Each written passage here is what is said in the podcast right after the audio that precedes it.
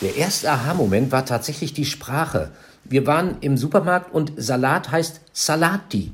Und Banane heißt Banani und Nektarinen heißen Nektarini. Und dann gab es auch noch beim Aufschnitt mit Wursti. Und meine Mutter sagt so richtig mit Inbrunst, so schwer ist es doch gar nicht. Talk mit Tees. Der Kabarettist und Autor Bernd Gieseking schreibt am liebsten über Finnland, wie zum Beispiel in Finde dich selbst oder dem kuriosen Finnland-Buch. Jetzt hat er ein neues Buch, Finde dein Glück. Darin reist er quer durch das Land und besucht unterschiedlichste Menschen und stellt ihnen immer wieder die Frage, ob sie tatsächlich so glücklich sind, wie immer berichtet wird. Der United Nations World Happiness Report hat ja 2020 Finnland zum vierten Mal in Folge zum glücklichsten Land der Welt gekürt. Sind die Finnen wirklich so glücklich? Hallo Bernd Gieseking. ja, moin. Oder Terve, wie der Finne sagt. Terve. Warst du in Corona-Zeiten trotzdem in Finnland? Nein, das war wirklich eine der, der, der für mich persönlich schlimmsten Sachen, die ich ähm, einfach habe durchleiden müssen. Ich wäre direkt im März 2020 zu einer Tournee gefahren durch ganz Finnland. Neun Termine mit meinen Büchern. Äh, ich hätte gelesen dort in Rovaniemi, in Tampere, in Turku, in Helsinki und wir haben das jetzt zum dritten Mal verlegen müssen aufs kommende Frühjahr. Und ich hoffe, dass ich dann werde reisen können. Und ich war jetzt in diesem Sommer auch privat nicht da. Ein bisschen schade, aber nächstes Jahr doppelt. Das musst du auch erstmal verkraften. Das hat es auch nicht so oft gegeben in den letzten 10, 12, 13 Jahren. Nein, das ist, äh, also es war wirklich, es war ein Traum von mir, dass ich mit meinen Finnland-Texten wirklich in das Land eingeladen werde. Und der finnisch-deutsche Verein, äh, das ist ein Zusammenschluss äh, von verschiedenen deutsch-finnischen, finnisch-deutschen Organisationen. Ähm, die hatten mich eingeladen und haben mir eine Tournee organisiert durch, durch das ganze Land. Ich, mir fehlt in meiner Finnland-Erfahrung zum Beispiel immer noch Sauna mit Bad im Eisloch. Und wir hatten in Rovaniemi genau ausgemacht, an welchem Tag ich ins Eisloch springen würde. Und das alles hat dann nicht stattgefunden. Und das war, ja, schade. Aber ich muss sagen, Bernd, wenn ich dich so angucke, wir sind gerade über Video miteinander verbunden. Sag mal, also du hast ja mächtig abgenommen, hör mal. Also mächtig abgenommen. Ja, das ist, ich, ich glaube, glaube, es ist die Linse, die das so macht. Nein, ich habe tatsächlich äh, letztes Jahr das alles genutzt. Ähm, wir haben einen äh, großen Traum uns erfüllt, meine Lebenspartnerin und ich. Ähm, wir sind auf die Zugspitze gestiegen. Und ich habe ja reichlich mhm. Übergewicht. Und meine Lebenspartnerin Rita heißt sie. Äh, sie ist so der Typ ähm, Gemse wirklich so leichtfüßige Bergziege. Und ich bin eher so der Typ Galloway-Rind. Und äh, ich musste dann was machen und habe angefangen und habe mir eine Jahreskarte fürs Schwimmbad geholt und habe als erstes gelernt, dass eine 50 Meter Bahn in diesem Schwimmbad mehr als doppelt so lang ist, wie früher die 25 Meter Bahnen in meinem kleinen Bad im Nachbardorf waren. Mhm. Und ich habe, ich bin stolz, es sagen zu können, 15 Kilo runtergemacht. Aber wie? Wie 15 Kilo? Das ist richtig viel. Ja, das Größte war, glaube ich, der Verzicht auf Haribo und jede Form von äh, Gummi, Weingummi, Gummibärchen, mhm. also Süßigkeiten habe ich total eingeschränkt. Es gab nur noch zwei bis drei finnische Lakritzfischchen am Tag. Okay. Und äh, dann habe ich tatsächlich ähm, meine Ernährung ein bisschen umgestellt, habe dieses 16 und 8 Prinzip ein bisschen gemacht. Es gibt nur noch einmal in der Woche Nudeln. ist vielleicht ein noch größerer Verzicht als die Weingummis und tatsächlich mhm. ähm, regelmäßig Sport. Und das zusammen hat echt geholfen. Also und ich stelle fest, dass Suppen und ähm, auch auch Salate tatsächlich eine Portion Pommes sehr gut ersetzen können. Und ja, aber das stimmt ja nicht. Das kann man sich einreden, aber das stimmt ja nicht wirklich. Das kann man ja. sich einreden. aber vielleicht kommt an dieser Stelle sozusagen ein positiver Effekt dieser negativ äh, ja, verlaufenden Corona-Zeiten dazu. Ich war nicht mehr auf Tournee und habe meine Ernährung jetzt natürlich zu Hause tatsächlich kontrollieren können. Wenn du als Tourneekünstler unterwegs bist äh, und dich dann danach richten musst, wann kannst du wo was essen, äh, du musst permanent essen gehen, das ist natürlich viel schwieriger, da bestimmte Ernährungsprinzipien zu verfolgen. Weil du mhm. äh, alleine, dass du abends bei der Bühne verpflegt wirst, was total nett ist, und dann gibt's wieder ein belegtes Brötchen und du hast so viel Hunger, dass du dann auch dieses Brötchen mit der Remoulade isst. Und das ist ja die, das größte Verbrechen am Brötchen, die Remoulade. Du hast die Lakritze gerade erwähnt, die ja ein ganz wichtiger Teil Finnlands sind. Und dein Tipp ist ja auch durchaus, Leute, probiert auch mal Lakritzsorten und derer gibt es zahlreiche in Finnland, von denen ihr noch nicht gehört habt. Und bitte googelt sie erst danach mit dem Translator. Was, warum? Was kann da passieren? Was ist da drin? Ähm, ich habe eine Lakritzsorte gefunden ähm, mit Heuschrecken drin.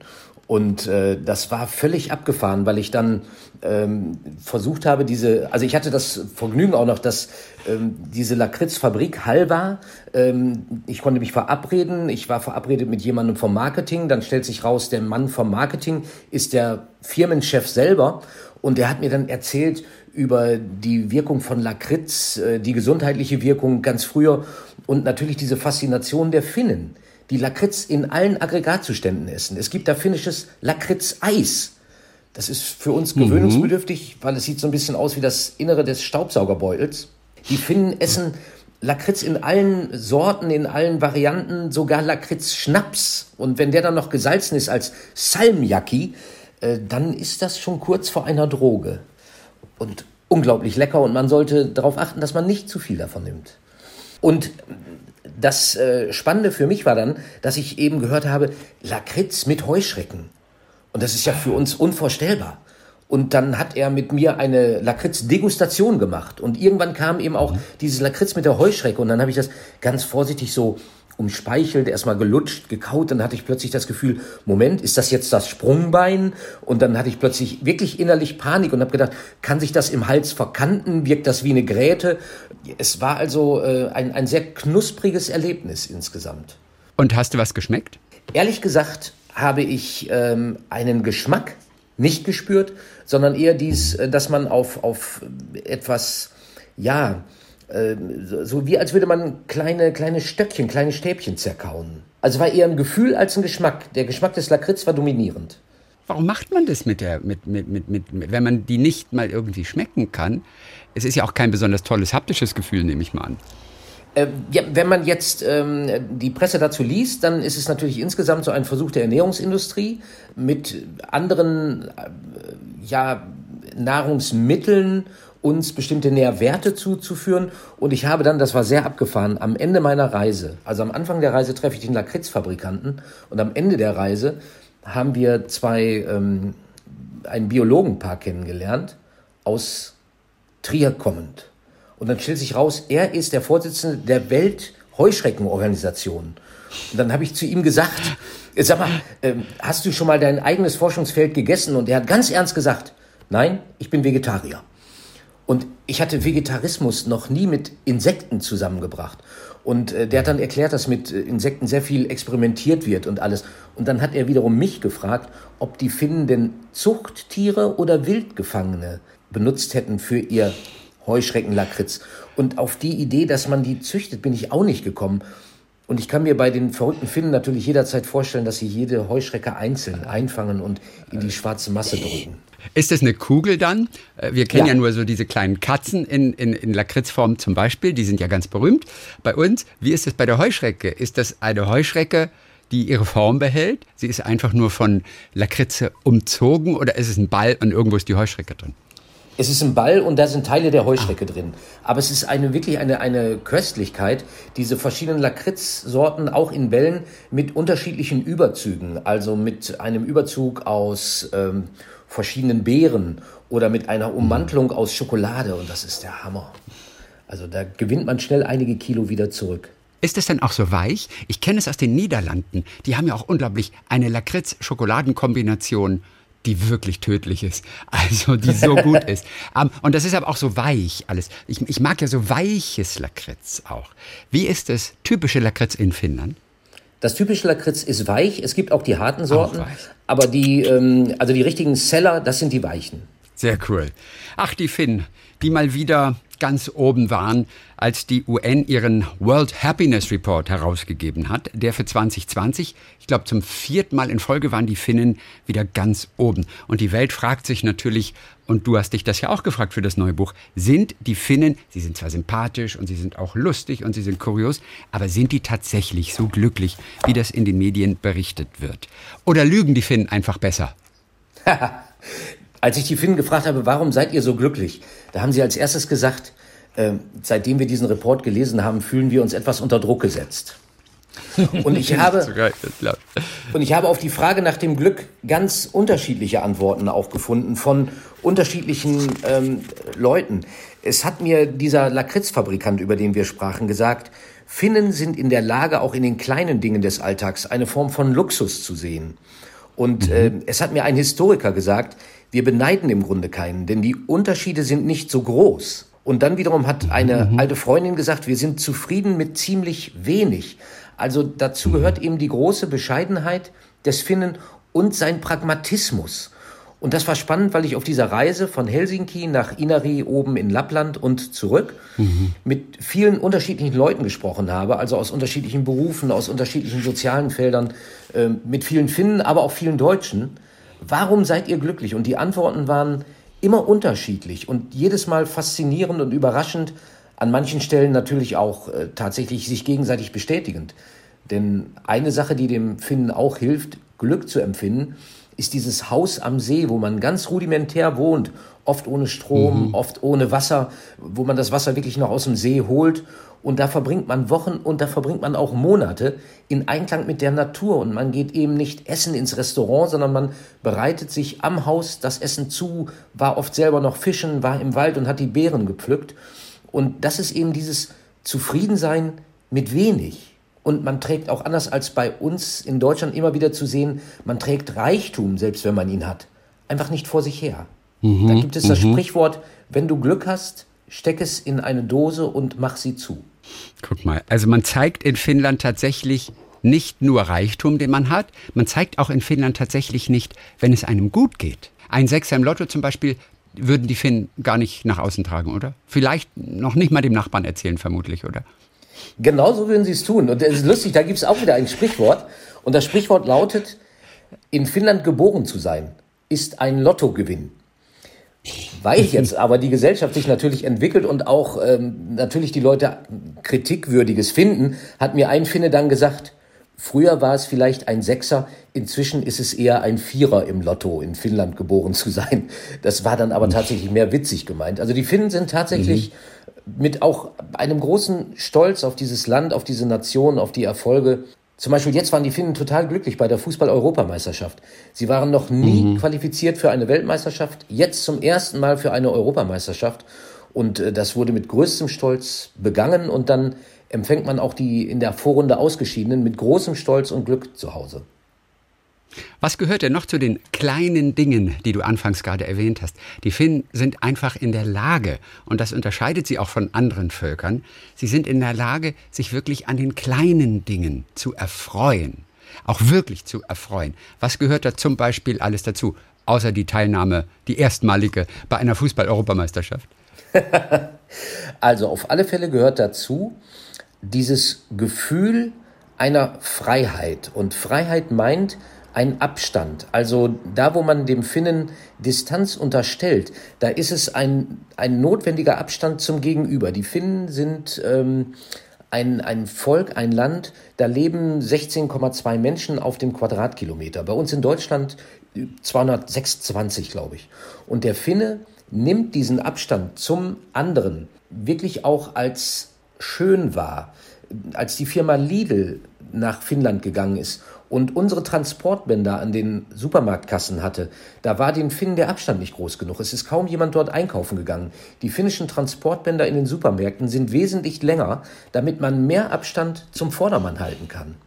Es gab jetzt mhm. auch in Corona diesen wunderbaren Witz, treffen sich zwei Finnen und sagt der eine, oh, wann ist endlich Schluss mit dem zwei Meter Abstand? Wann können wir endlich wieder zurück zu unseren vier Metern?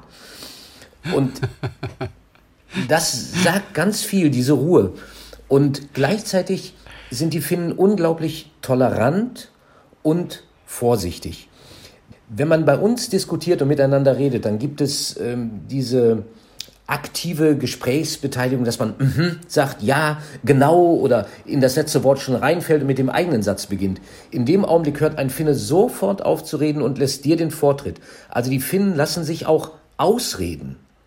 Und aha, sie warten dann, aha. ob vielleicht noch ein Nachsatz kommt und fallen da nicht schon rein. Das habe ich auch lernen müssen, um Gespräche äh, nicht vorzeitig abzubrechen. Und äh, ich bin jetzt als Ostwestfale sowieso einer, der nicht so viel redet, wie man uns ja immer wieder nachsagt. Dadurch mhm. fiel es mir. Nur wenn du bezahlt wirst halt, ne? Nur wenn du bezahlt wirst. Ich falle auch ein bisschen aus der Rolle. ja. Und das sagt ganz viel, diese Ruhe. Und gleichzeitig sind die Finnen unglaublich tolerant. Ähm, aber das sind Momente, die wirklich zu diesem Glück auch führen. Und dann, wie eben schon gesagt, ein ganz großer Faktor ist die Natur, das Leben mit der Natur, das Leben in der Natur. Und übersehen darf man nicht die Sauna. Und auch die Sauna, dieser Moment, wirklich schwitzen, rausgehen ins Wasser, äh, wieder reingehen, und zwar ohne jede Regel. Nicht also von wegen äh, dreimal und dann dazwischen ruhen oder so. Die Finnen lachen sich kaputt über unsere Saunaregeln. Mhm. Und all das ist, sind Momente, die sich addieren zu einer ganz, ganz großen inneren Zufriedenheit. Ich fand den Satz sehr bemerkenswert von, von einer Finnin, die glaube ich so in den 70ern war, warum sie glücklich ist. Wir Finnen erwarten nicht zu viel vom Leben was das Ganze ja dann auch also zusammenfasst. Du hast es angedeutet auch gerade. Aber überhaupt so einen Satz zu sagen, wir erwarten nicht zu viel vom Leben, das klingt total traurig eigentlich. Ja, eigentlich ja, aber das hilft. Also in, in unserer Gesellschaft ähm, ist das Anspruchsdenken ja immer größer geworden. Ich fand das jetzt interessant in Corona, als dann plötzlich in den Regalen zum ersten Mal irgendwie Waren fehlten und wir waren bislang von diesem Übermaß doch äh, beinahe erschlagen und haben gar nicht gemerkt, wie perfekt diese dieses Wirtschaftssystem auch passiert. Und dann hat man sich darauf eingelassen, dass äh, auch in der Warenproduktion die Dinge just in time auf die Minute kommen und dass es gar keine, mhm. gar keine Vorratshaltung mehr gibt. Und plötzlich merken wir, es gibt vielleicht mal einen bestimmten Stoff, eine bestimmte Ware nicht, jetzt gibt es bestimmte Produktionsmittel nicht. Und die Finnen sind sozusagen solchen Ereignissen gegenüber viel ruhiger. Also wir mhm. erwarten nicht, dass es perfekt ist. Wir in Deutschland erwarten immer, dass es perfekt ist. Und wenn irgendwas nicht perfekt ist, wenn man Dinge erstmal ausprobieren muss, wenn eine neue Situation sich entwickeln muss, dann äh, sind wir schon außer uns. Es gibt größte Proteste. Hatten die denn Knappheit im, in Sachen Klopapier? Die Knappheit, über die wir uns dann auch irgendwann ein bisschen lustig machen konnten. Hatten die Finnen das auch? Nein. Nein, ich glaube in dem Sinne nicht, wobei das kann ich jetzt nicht hundertprozentig sagen, weil ich zu dem mhm. Augenblick nicht im, im Land ja, war. Ja, und das war dann auch ein Detail, nach dem ich nicht habe fragen können. Aber ich habe eine Hymne geschrieben, äh, ein Gedicht zum äh, Lob des Klopapiers. Und wenn ich das im Kabarettprogramm vortrage, dann habe ich tatsächlich eine alte, umhäkelte Klopapierrolle mit, wo eine Barbie-Puppe mhm. drin steckt, mit Hut und gehäkelter Tasche von meiner Mutter in den 60ern, original gehäkelt. Und wenn ich dann auftrete und habe junge Tontechniker und stelle diese Puppe, diese Figur, drapiere die irgendwo und sie haben dann noch nicht gesehen, dass die Klopapierrolle drunter ist, dann kommen die Blicke und sagen, was ist das? Und etwas, was also so als, als ikonografisches Element eigentlich zu, zu meiner Jugend dazugehörte, das stand in jedem mhm. Auto hinten auf der Ablage, äh, das wird jetzt heute gar nicht mehr entschlüsselt. Auch spannend. Warum stand das eigentlich im Auto immer hinten? Als, als würde man zwischendurch Klopapier brauchen oder gab es wenige öffentliche Toiletten damals. Es, ich weiß es, es gar nicht mehr. Warum?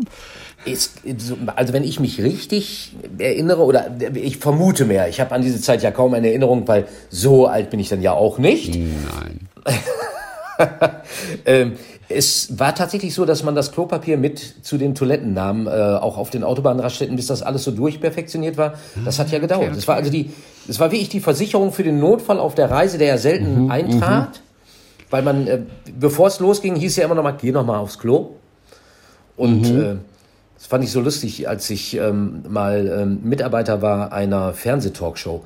Dann kam die Aufleit Aufnahmeleiterin und ging zu jedem Gast immer zehn Minuten bevor es losging, waren Sie schon auf der Toilette?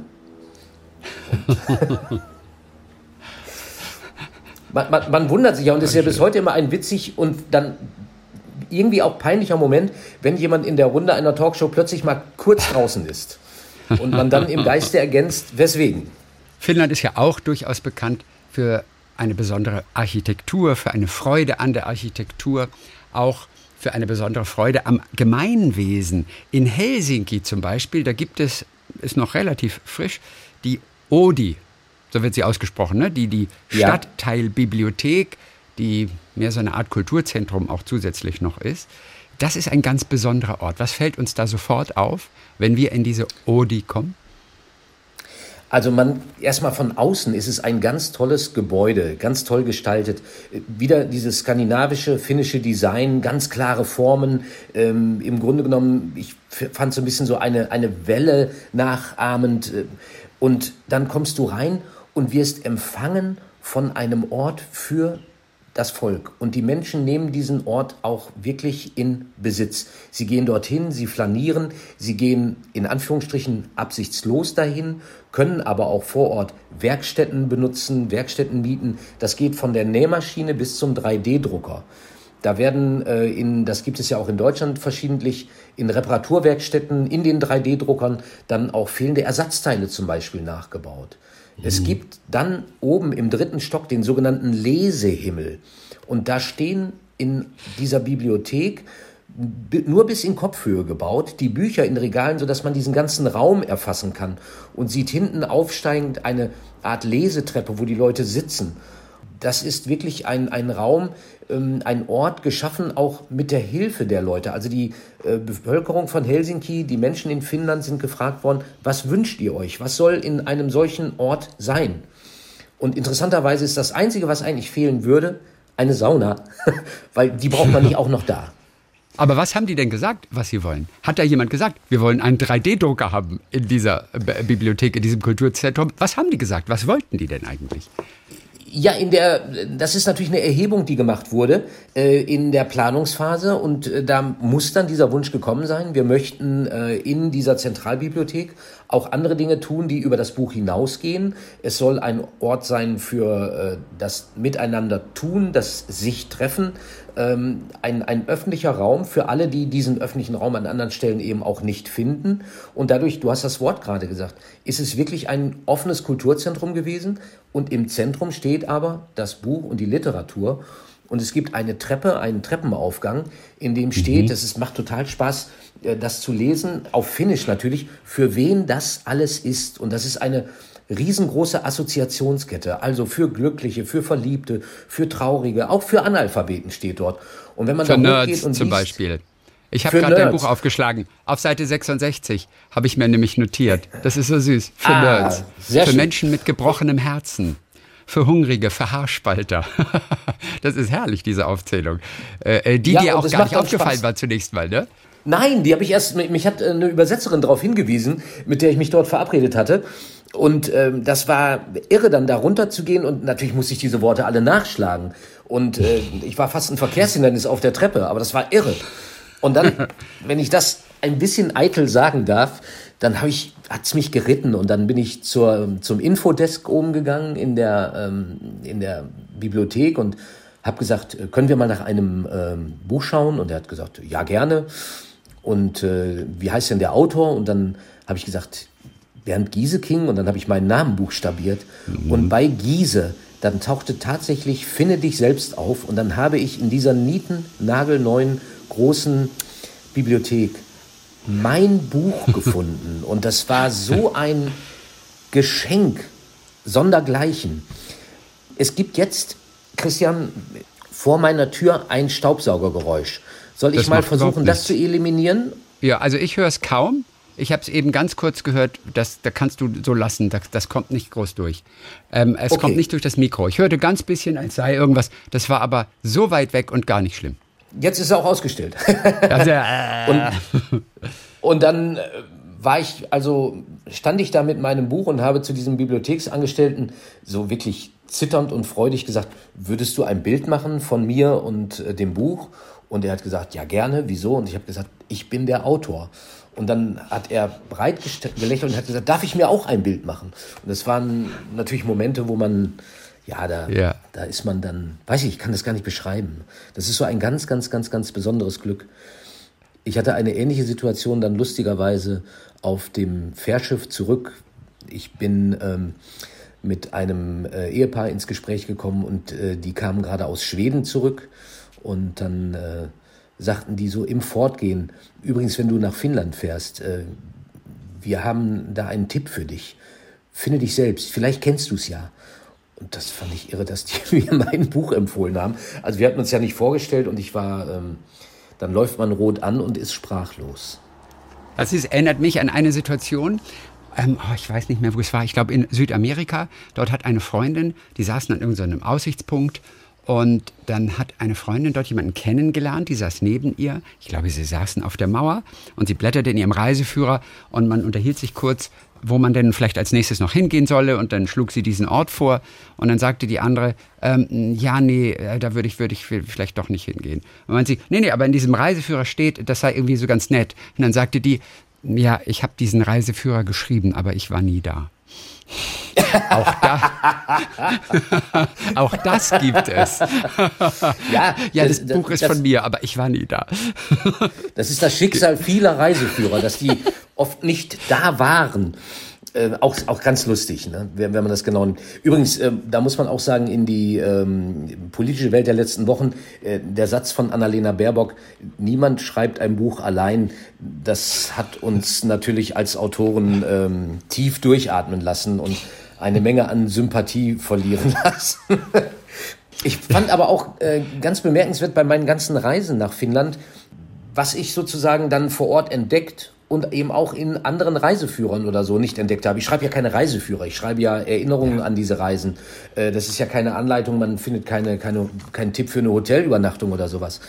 Und in diesem neuen Buch, Finde dein Glück, ist es ohnehin stärker so, dass ich erzähle, was die Finnen mir gesagt haben. Also ich reportiere viel stärker und schreibe viel weniger von meinen Eindrücken, denn da hatte ich das meiste ja schon erzählt. Und dieser Moment, im Grunde genommen äh, wo ist jetzt das Neue, wo ist das Besondere? Das war natürlich auch toll, so in den Notizen dann zu blättern. Und ich war total beeindruckt, als ich Mitarbeiter der deutschen Kirchengemeinde kennengelernt habe, weil ich nicht wusste mhm. bis dahin, dass es diese Auslandsgemeinden gibt. In vielen Ländern der Welt gibt es von Deutschland versorgt, von Deutschland bezahlt, Kirchenpersonal, das dort arbeitet, Pasteure, Pastorinnen. Und äh, wir haben auf einem Sahnegrundstück in Helsinki, direkt mhm. am Markt fast, eine deutsche Kirche mit Gemeindehaus, mit Kindergarten, deutschem Kindergarten. Und davon wusste ich nicht. Und dann ähm, habe ich dort eben Leute kennengelernt, die mir das alles gezeigt haben, die Mitarbeiter der Gemeinde sind. Und dann stellte sich raus, es gibt einen Pastor. Und dieser Pastor ist zuständig für Helsinki bis zum dritten Autobahnring. Und dann gibt es einen zweiten Pastor, der hat den Titel Reisepastor. Denn der ist zuständig für den Rest von Finnland bis hoch nach Lappland, bis hoch nach Rovaniemi. Und das fand ich total lustig. Und mit dem habe ich mich eben für dieses Buch auch getroffen und habe auch ihn als deutschen Pastor gefragt, worin besteht das Glück in Finnland. Und das waren alles ganz spannende, jeweils sehr subjektive Blicke.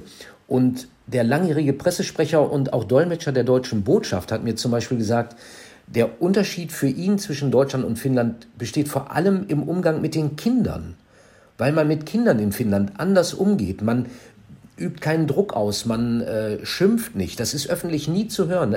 Kinder sind ein äh, viel stärker gleichberechtigter Lebenspartner, als die Kinder das bei uns in Deutschland sind. Ach, guck mal, und woran merkt man das tatsächlich? Ähm, du hörst fast nie, also ich, ich kann mich nicht erinnern, dass ich jemals gehört habe, dass ein Finne, eine Finnin mit den Kindern geschrien oder geschimpft hätte. Die ganze Erziehung funktioniert anders und funktioniert auf, auf Diskussion und eben nicht auf Druck, auf sozialen Druck. Und das ist sehr besonders. Auch die, die überhaupt das finnische Bildungssystem. Es gibt in Finnland keine Analphabeten. Wenn man das dann mit Deutschland vergleicht, wo wir eine unendlich hohe Prozentzahl haben an Analphabeten, ähm, das finnische Bildungssystem lässt das nicht zu. Und eine Freundin von mir hat den schönen Satz gesagt, jedes Kind in Finnland muss die gleichen Chancen haben, Premierminister zu werden. Mhm. Und diesen Satz würde man in Deutschland nie sagen. Und das ist aber das Selbstverständnis dort. Und auch das ist natürlich ein Element für das Glücklichsein der Finnen, weil sie wirklich das Gefühl haben, dass alle die gleichen Chancen haben. Also die, das ist das, was der vorhin zitierte Historiker auch sagte. Die Klassengesellschaft, die sich in Deutschland viel deutlicher abbildet, ist in Finnland so nicht spürbar. Also man fühlt sich nicht Leuten aus einer anderen Bildungsschicht unter- oder überlegen. Und das ist in Deutschland sehr schnell absehbar. Ob berechtigt oder unberechtigt, sei was anderes, mhm. sei dahingestellt. Aber wie schön, dass Sie dort an der Treppe in der Odi dass Sie auch an die Analphabeten zum Beispiel denken, auch wenn es kaum welche ja. gibt dort in Finnland. Für Analphabeten, für Regenbogenfamilien, für Fakire. ist auch lustig. Gibt es Fakire? Gibt's Fakire in Finnland? Ist das am Ende doch noch ein finnischer Volkssport? Fakieren. Es ist natürlich zutiefst berührend, dass dort die Analphabeten ausdrücklich mit genannt werden mhm. und dass man diesen Ort des Buches und der Sprache auch ausdrücklich ihnen widmet. Also da, dann ist man ja zutiefst berührt. Diese kleine deutsche Kirchengemeinde, die du entdeckt hast, bist du über die gekommen oder bist du auf die gekommen, bist du auf die aufmerksam geworden durch ein Schleifenquadrat? ähm, das Schleifenquadrat ist etwas sehr Besonderes äh, und das vielleicht zuerst. Es gibt ein ja. Schild, also wenn man sich vorstellt, ein Quadrat und an den Ecken jeweils ist eine kleine Schleife. Das heißt, man kann mhm. diese Figur in einem Strich zeichnen. Und das ist ein Hinweisschild auf eine kulturelle Besonderheit. Man weiß aber nicht, auf welche. Und immer wenn ich dieses Zeichen entdecke und auch nur irgendwie Zeit habe, fahre ich dem nach. Und ich bin schon in tiefsten Wäldern gelandet und konnte nicht mehr drehen. Und am Ende kommt irgendeine Überraschung. Ein Atelier, ein kleines Museum, ein Monument. Und das ist ein großes Geschenk, dass man da so richtig auf Schatzsuche geht jedes Mal. Und ähm, gekommen bin ich auf die Kirchengemeinde. Äh, es gibt eine lustige Geschichte. Sag mir, wenn sie zu lang ist. ja, ich, sie ist zu lang. Ja, genau. Ich traf auf der Buchmesse. ja. ich traf auf der Buchmesse in Frankfurt äh, den äh, Chef vom äh, Goethe-Institut Helsinki. Und in dem Augenblick kam eine Frau auf uns zu und er sagte, ah, ich darf euch vorstellen, das ist unsere neue Botschafterin in Helsinki, Frau Dorothee Janetzke-Wenzel und das ist Bernd Gieseking. Und ich habe gesagt, hallo. Und in dem Augenblick ging der Mann vom Goethe-Institut zu jemand anderem und wir waren uns, ich sag mal, überlassen und mhm. wollten jetzt auch nicht unhöflich sein und redeten. Und nach drei Sätzen habe ich gedacht, Moment. Und dann habe ich zu ihr gesagt, Sie sprechen so ein schönes Deutsch. Wo ist das denn weg? Und da hat sie gegrinst bei dieser Formulierung. Man sagt zu Ostwestfalen, die kommen ja. nur weg und nicht weg her. Von mhm. Und äh, dann sagt sie auf einmal, ich komme aus Bückeburg. Und das sind zwölf Kilometer von meiner Heimatstadt Minden. Nur es ist schon Niedersachsen. Bei mir ist es noch Nordrhein-Westfalen. Ja. Mhm. Das sollte ich zur Einordnung vielleicht auf diesem Sender erzählen. Und dann bin ich mit ihr ins Gespräch gekommen und die hat mich Jahre später zu einem Botschaftsfest eingeladen. Und ich habe gedacht, das erlebe ich einmal in meinem Leben. Und dann habe ich mir einen Flug gebucht und ein Hotel gebucht und bin wirklich zum Botschaftsfest nach Helsinki geflogen, um mich einmal auf Kosten der Bundesrepublik zu betrinken. Und dort habe ich alle möglichen Leute kennengelernt, die in Finnland ähm, zu dieser deutsch-finnischen Gemeinde gehören. Und dort traf ich dann Mitglieder der Kirchengemeinde. Und ohne diesen zufälligen, ohne diese zufällige Begegnung wäre ich da nie im Leben hingekommen. Und dann haben die mich halt eingeladen und haben gesagt, guck dir doch die Kirche mal an. Und dann bin ich auch sonntags zum Gottesdienst gegangen. Und ich habe in meinem Buch versucht, nach den Kapiteln jeweils einen ganz persönlichen Glückstipp zu geben. Und einer mhm. meiner Glückstipps lautet gerade bei diesem Kapitel, geht, auch wenn ihr nicht in der Kirche seid, auch wenn ihr nicht religiös seid, auch wenn ihr nicht an Gott glaubt, geht am Sonntagmorgen in die deutsche Kirche. Es ist spannend, dort einer Predigt zu lauschen und noch spannender danach beim angebotenen Kaffee und Kuchen mit denen, die dort sind, mit der deutschen Gemeinde ins Gespräch zu kommen. Es ist ganz spannend und man kann faszinierende Gespräche führen, äh, auch weit ab der Religiosität. Aber es ist nicht so spannend wie beim FC Germania Helsinki, ne? Du hast einen neuen Lieblingsfußballverein gefunden, dort in Finnland. Ist ja auch eine kuriose kleine Truppe. Ich habe einen Fanschal und ab und zu setze ich mich mit dem Fanschal wirklich vor den Rechner. Germania Helsinki ist ein deutscher Fußballverein in Helsinki.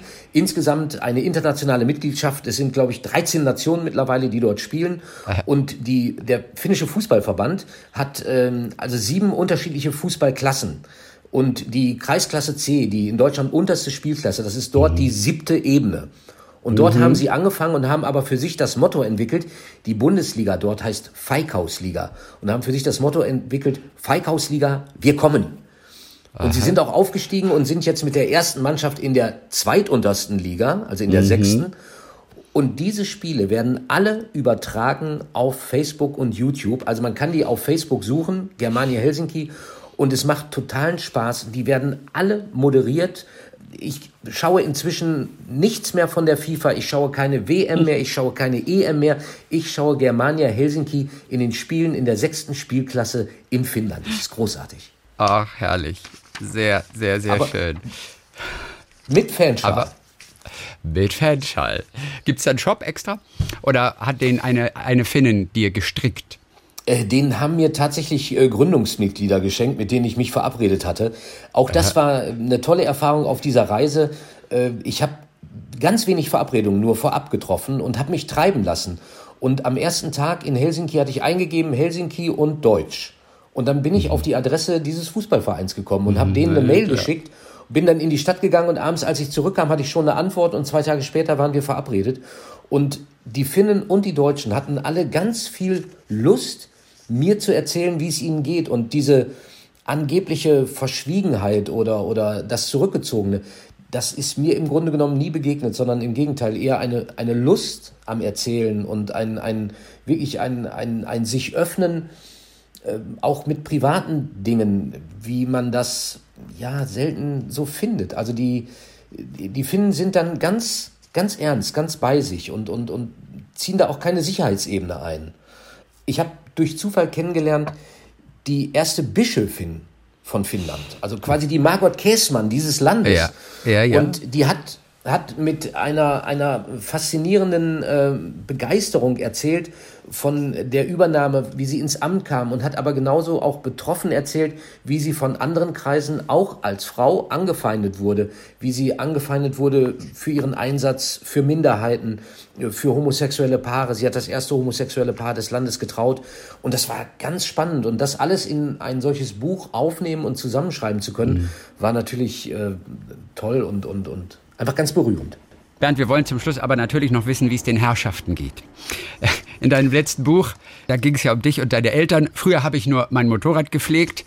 Dann kam der Moment, da dachtest du, du wirst gebraucht. Ich ziehe ein bisschen zu den Eltern. Ich kann der Sohn sein, der, der helfen kann endlich. Du durftest es damals nicht sein. Du bliebst der Sohn. Vater hat alles übernommen. Wie geht's den beiden denn aktuell? Also äh, danke der Nachfrage. Es äh, war zwischendurch gab es schwierige Phasen und ich war wirklich froh, dass ich in die Nähe gezogen bin. Ähm, gesundheitlich äh, wird das natürlich alles ein bisschen weniger, aber äh, weiter begegnen sie dem gesamten Leben mit einem unglaublichen Witz. Ich glaube, ich werde jetzt nicht zu persönlich, wenn ich das sage. Mein Vater war ähm, im Krankenhaus. Im Grunde genommen, ja, war äh, war ein knappes Rennen mit ja. zwei Lungenentzündungen hintereinander, äh, hatte eine anschließende Kurzzeitpflege und kommt dann nach mehreren Wochen wieder in sein Haus, sitzt mhm. erstmal in der Küche. Äh, die Ärzte hatten mir zwischendurch gesagt, ihr Vater wird nie wieder eine Treppe steigen können. Äh, mhm. Und unser Vater ging die Treppe hoch und saß da. Und der Hermann. ich sehe das draußen. Genau, Hermann. und ich bin dann zum Auto, habe so Sachen geholt und dann sah ich, dass ähm, überm Haus ein Storch kreiste. Und dann habe ich gedacht, ach komm, das ist jetzt mal ein schöner Frühjahrsgruß Gruß an meinen Vater, der mehrere Wochen weg war. Und sagt, Hermann, es kreist ein Storch über unserem Haus. Und da grinst er und sagt, naja, vielleicht kriegst du ja noch einen Bruder. Und in dem Augenblick brach meine Mutter vor Lachen zusammen und sagte zu ihm, aber nimm die nicht übernimm dich nicht.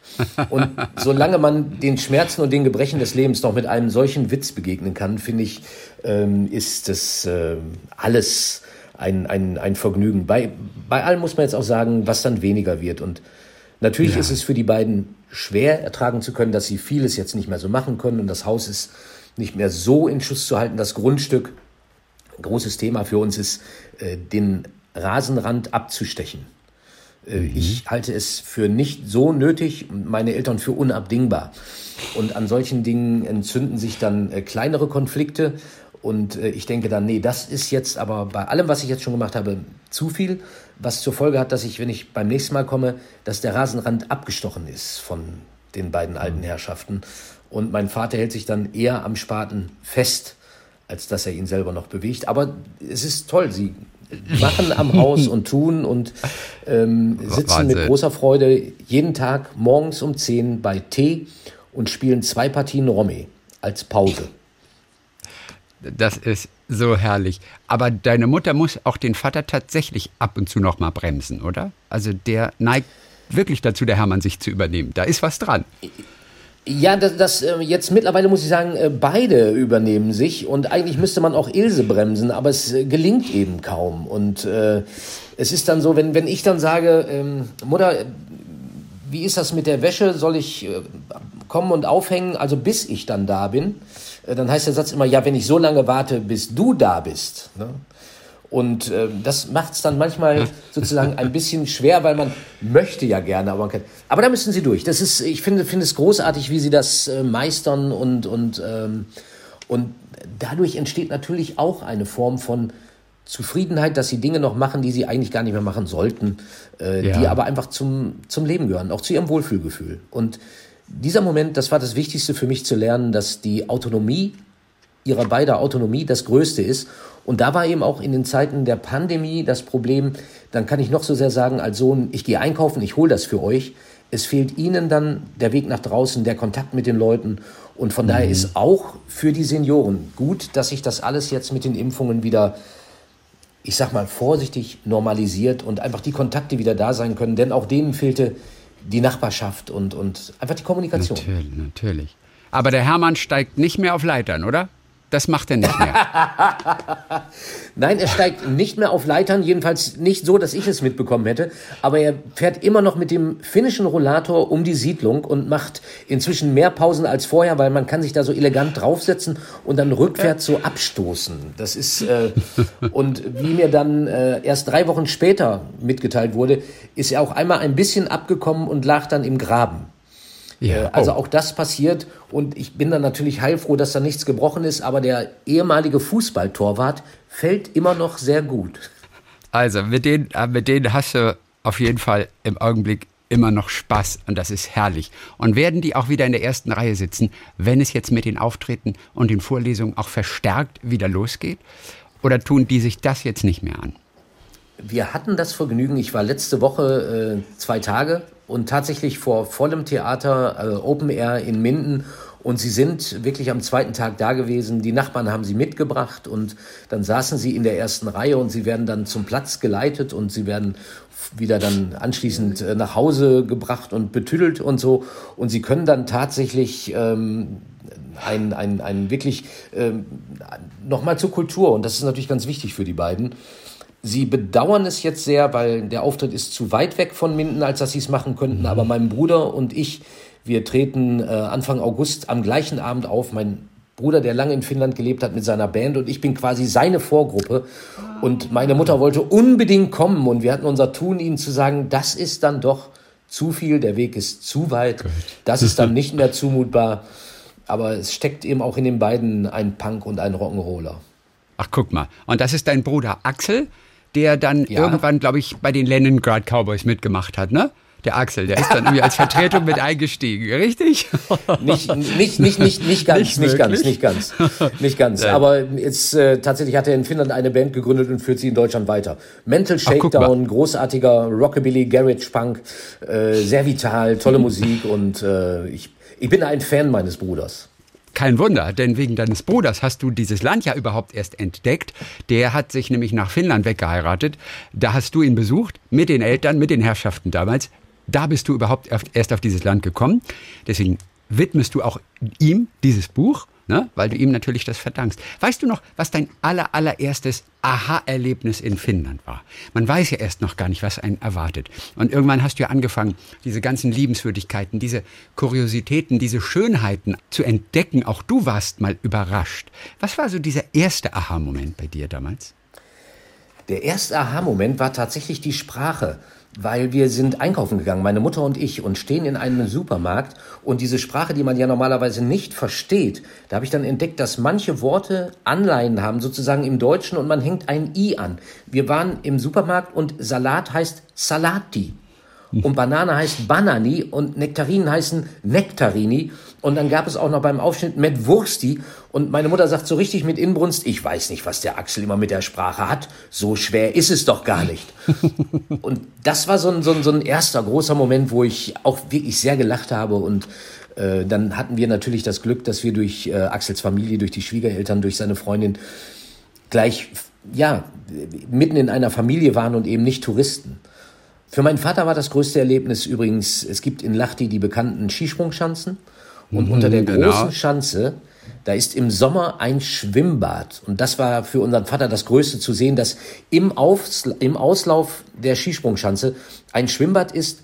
Und dann kamen gerade finnische Soldaten zum Training und die kamen wirklich auf oliv gestrichenen Fahrrädern. 100 Soldaten auf 100 oliv gestrichenen Fahrrädern. Ich weiß nicht, ob die Bundeswehr in Deutschland Fahrräder besitzt. Die Finnen sind damit zum Training gefahren. Aber einmal, das ist doch dann eine große Wasserrutsche auch. Da kann man ja oben auf die Skisprungschanze gehen und ins Becken runterrutschen, oder nicht? Theoretisch. ich habe ich hab dann tatsächlich auf der Nachbarschanze noch Sommertraining gesehen, der, ähm, der Skispringer, die dann in Keramikbahnen, ähm, die dann wasserdurchspült sind, wirklich runterrutschen und springen. Ein irres Bild. Sowieso für einen Ostwestfalen ist es eine Sportart, die ist undenkbar. Skisprung, das ist... Bernd Gieseking. Ja, dann hoffen wir, dass es jetzt auch im, im Herbst, im Winter dann auch wieder so richtig losgeht mit den Auftritten, dass du endlich mal wieder auf den Friedhof gehen kannst, um Texte zu lernen. Weißt du, dass sich das auch ja, mal wieder lohnt.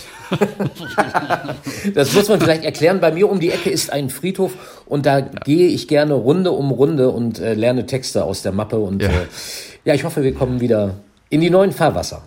Kabarettist und Autor Bernd Gieseking, der auch unterwegs war, hier im Land der Glücksweltmeister, wie sie ja heißen, bei den Finnen, auf der Suche auch ein bisschen nach dem Glück. Warum sind die Finnen immer auf Platz 1 in den letzten Jahren und gelten als die glücklichsten Menschen der Welt?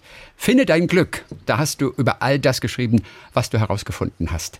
Dann sagen wir mal Danke für heute und dann freuen wir uns aufs nächste Mal. Bernd Giesecke. Vielen Dank, ich freue mich. Tschüss. Und auf Finnisch, wie ist die Verabschiedung auf Finnisch? Man kann sagen, hey, hey. Aber hey, hey, das ist ja leicht. Hey Hey ist äh, überhaupt in Skandinavien, der, damit kann man begrüßen und damit kann man enden. Hey Hey ist, äh, ich gewöhne mir das hier in Deutschland immer an und äh, dann gucken mich manchmal die Leute etwas erstaunt äh, an, aber Hey Hey ist so ein schönes, das, das ist, finde ich, wirklich die ganz schöne Form von äh, auf ein baldiges Wiedersehen. Das ist gar kein richtiger ja, Abschied, sondern äh, das ist bis bald. Ein Hey kenne ich aus Schweden natürlich, Hey, ne? ein, ein Hallo. Wie ähnlich sind die beiden Sprachen sich eigentlich? Gar nicht so, ne? Finnisch und Schwedisch. Nein, die Sprachen, die Sprachen unterscheiden sich äh, eigentlich sehr. Das Finnische ist äh, eine finn-ugrische Sprache, eine ganz, ganz andere Sprachgruppe.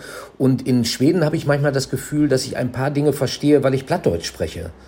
Und äh, damit komme ich dann immer so einigermaßen durch. In Finnland ist man bis auf die eben beschriebenen Wortähnlichkeiten doch sehr verloren. Äh, das Finnische ist schon extrem schwierig. Und dazu gibt es diese Lautverschiebungen. Zum Beispiel Lahti, L-A-H-T-I, heißt dann im Genitiv Lahtis Rathaus Lahden, L-A-H-D-E-N. Mhm. Und ich habe schon gedacht, als ich Lachten sah, das ist eine ganz andere Stadt als Lahti. Und so gibt es viel zu lernen und ich, vielleicht könnte ich äh, abschließend nochmal sagen, ich grüße inzwischen wirklich so sauber mit Terve und genügend rollendem R, dass die Finnen danach mit mir Finnisch weitersprechen. Mhm. Und ich habe es aber leider nicht gelernt. Und dann muss ich die Finnen immer dann bremsen nach ein paar Sätzen und muss sagen, äh, ich spreche leider kein Finnisch. Ich kann nur Worte. Und dann sagen sie immer, äh, welche Worte? Und dann sage ich Mansika, Erdbeere, Mustika, Blaubeere und Nippuside, Kabelbinder. Und wenn ich mit diesem wirklich nicht zusammenpassenden Dreiklang komme, dann habe ich manchmal schon äh, die erste Tür geöffnet zum Herzen der Finnen, weil ich mich zumindest mit Worten bemühe. Und Kabelbinder brauchst du, weil du natürlich selber deine Plakate befestigst. Dort, wenn du mal wieder einen Auftritt hast. um der Wahrheit die Ehre zu geben, es war ein Fahrradschutzblech, wofür ich die Kabelbinder okay. gesucht habe. Anlässlich dessen lernt man dann solche, solche Worte. Aber sag mal, juckt es dich nicht, Finnisch tatsächlich, wo du so verliebt bist in dieses Land und auch so oft da bist, juckt es dich nicht, die Sprache richtig zu lernen? Einfach mal. Ja, und ähm, das Problem ist für mich, ähm, ich bin zu viel unterwegs für einen soliden äh, Volkshochschulkurs. Mhm. Und ich bin, bin kein, kein richtiger Online-User, dass ich jetzt, sondern ich würde wirklich gerne in so einer mhm. Klasse sitzen Und dazu bin ich zu wenig da. Und wenn ich im Land bin, dann habe ich bislang immer so viel erfragen wollen und so viel wissen wollen, dass ich nicht die kleinen Schritte des Sprachelernens gehen konnte, sondern mich sofort in doch intensiven Gesprächen auf Englisch oder Deutsch wiedergefunden habe. Mhm. Denn viele Finnen, die sehr sprachbegabt sind, sprechen Deutsch, sprechen Deutsch sehr gut und Englisch sowieso. Und so falle ich sozusagen immer auf meine eigene Neugierde rein und überspringe den Schritt äh, des Lernens. Das ist ein bisschen tatsächlich traurig, aber äh, ich werde ja älter und äh, wenn ich dann mal Rentner ja. bin, damit tröste ich mich. Aber ich würde es wirklich gerne sprechen können. Es ist äh, und ich höre sie regelmäßig. Ich gehe total gerne in Finnland dann auch ins Kino in einen finnischen oh. Film, um einfach komplett anderthalb Stunden lang dieser Sprache zu lauschen. Und ich finde es auf der Fähre und in Kneipen toll, wenn die Leute nebenan reden. Und ähm, ich erkenne es natürlich auch. Und manchmal sind die Leute dann erstaunt, wenn ich sage, seid ihr Finnen? Und die dann aus ihrem finnischen Gespräch in Deutschland oder auch in anderen Städten Europas ähm, sich verwundert umdrehen und sagen, äh, woher kennst du die Sprache? Und mhm. äh, das sind dann auch schon wieder die nächsten schönen Begegnungen. Also ich suche mir einen Finn, mit dem werde ich einen kleinen Sprachkurs entwickeln. Den schenke ich dir dann zu Weihnachten und der heißt dann Finne das richtige Wort. So. Ah, Christian, danke. hey, hey. Hey, hey. Talk mit Tees.